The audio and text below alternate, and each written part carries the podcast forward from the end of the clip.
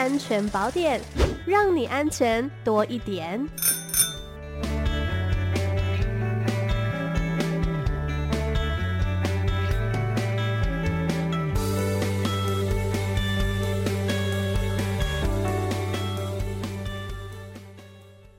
好，我们今天的安全宝典单元邀请到的是台北市政府警察局刑事警察大队速窃组侦查组苏云轩侦查组，你好，主持人好，各位警广听众朋友，大家好。是我们今天呢要邀请云轩呐、跟我们来一同的认识所谓的扒窃跟如何预防扒窃哦。所以呢，哎，这个扒窃案件呢，虽然说比起什么抢夺啦、强盗啊这些案件呢，哦、好像没有这么的凶残恐怖，但是对于民众的财产还是会造成损害跟生活上的不便，甚至是心里面也会觉得很害怕哦。所以呢，想要先请云轩呢来跟大家介绍一下。哎，所谓的扒窃到底是什么呢？嗯，我们所谓的扒窃，通常会就是称为它是第三只手，它是指就是小偷或者是窃盗犯，他意图就是就是法律的用语，就是意图为自己或第三人不法之所有，嗯，然后违背了可能是民众就是他人的意思，或者是没有经过他们的同意就去窃取他的财物。那通常窃盗的话，都是用和平非暴力的手段去破坏，就是。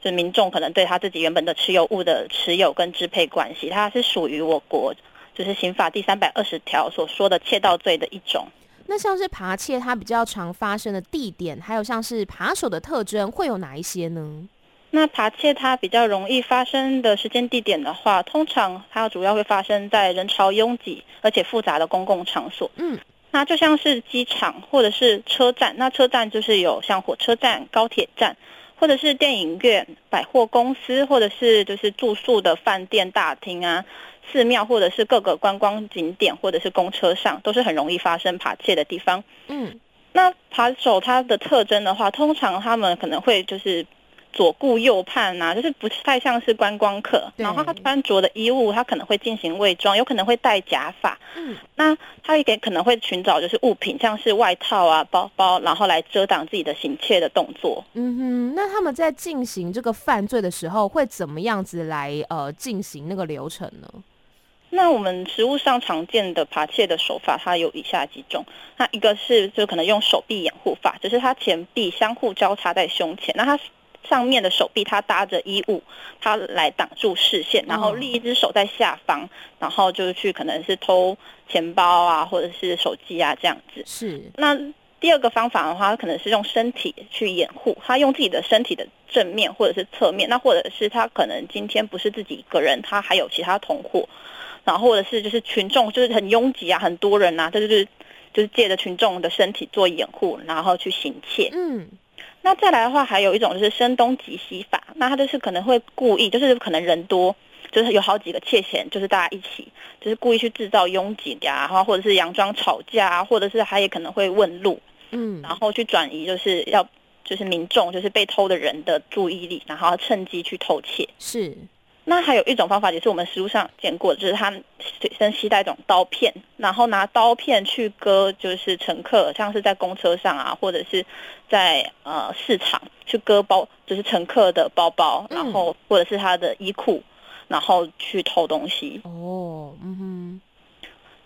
对，大概就这几种。是。所以刚刚讲到呢，有这个手臂掩护法，还有身体掩护法，还有声东击西法，以及呢刀片割包法，这些呢都是民众要特别的来防范的。那么，就是大家在日常生活当中，应该要怎么样来预防扒窃呢？那我们预防防扒窃，除了就是我们警方他会强力扫荡，如果民众可以从就是强化目标物的防护，然后增加就是窃贼他行窃的难度，就可以降低歹徒犯案的动机。那有几个建议，就是第一个就是大家一定有听过的，就是现金及贵重财物不要露白，嗯，就是这样子比较不会成为目标。那再来就是不要把财物全部都放在外套口袋，就是这样子也比较不会被偷。对。那再来的话，会建议就是可以随身携带那种大小适宜的包包，就是可能你东西很少，那就就尽量不要带太大的包包，嗯，这样子才不会就是不容易，因为带你带越大的包包，可能就比较不容易感觉到就是有人把手伸进去啊，或是拿刀片割你的包包。是，对。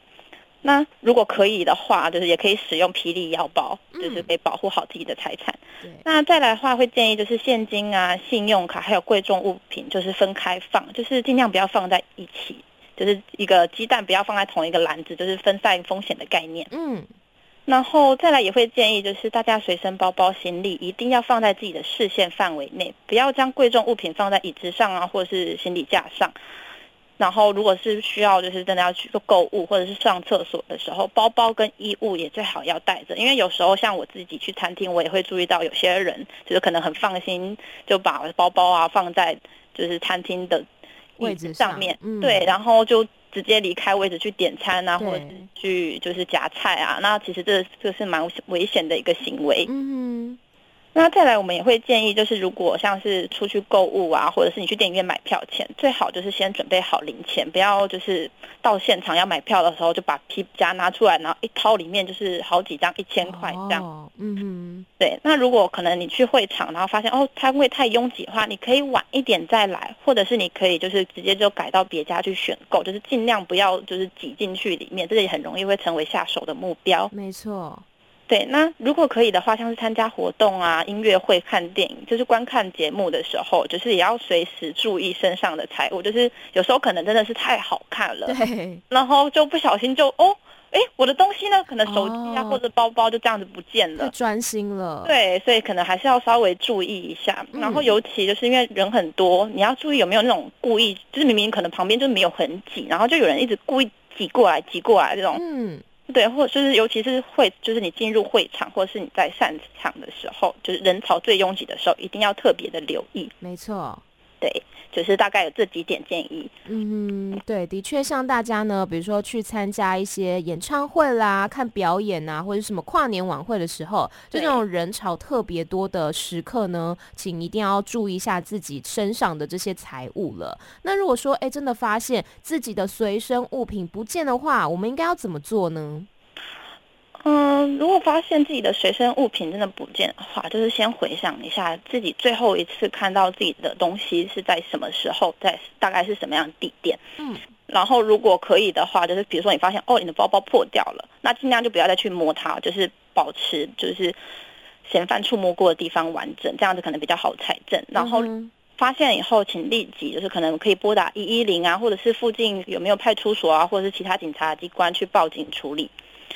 那会建议就是去到就是检察机关，或者是有警察人员来到现场，就是协助帮忙的时候，可以主动提供就是自己失窃的物品的数量，还有它的价值。那如果是手机的话，它可能有形式、有厂牌这种，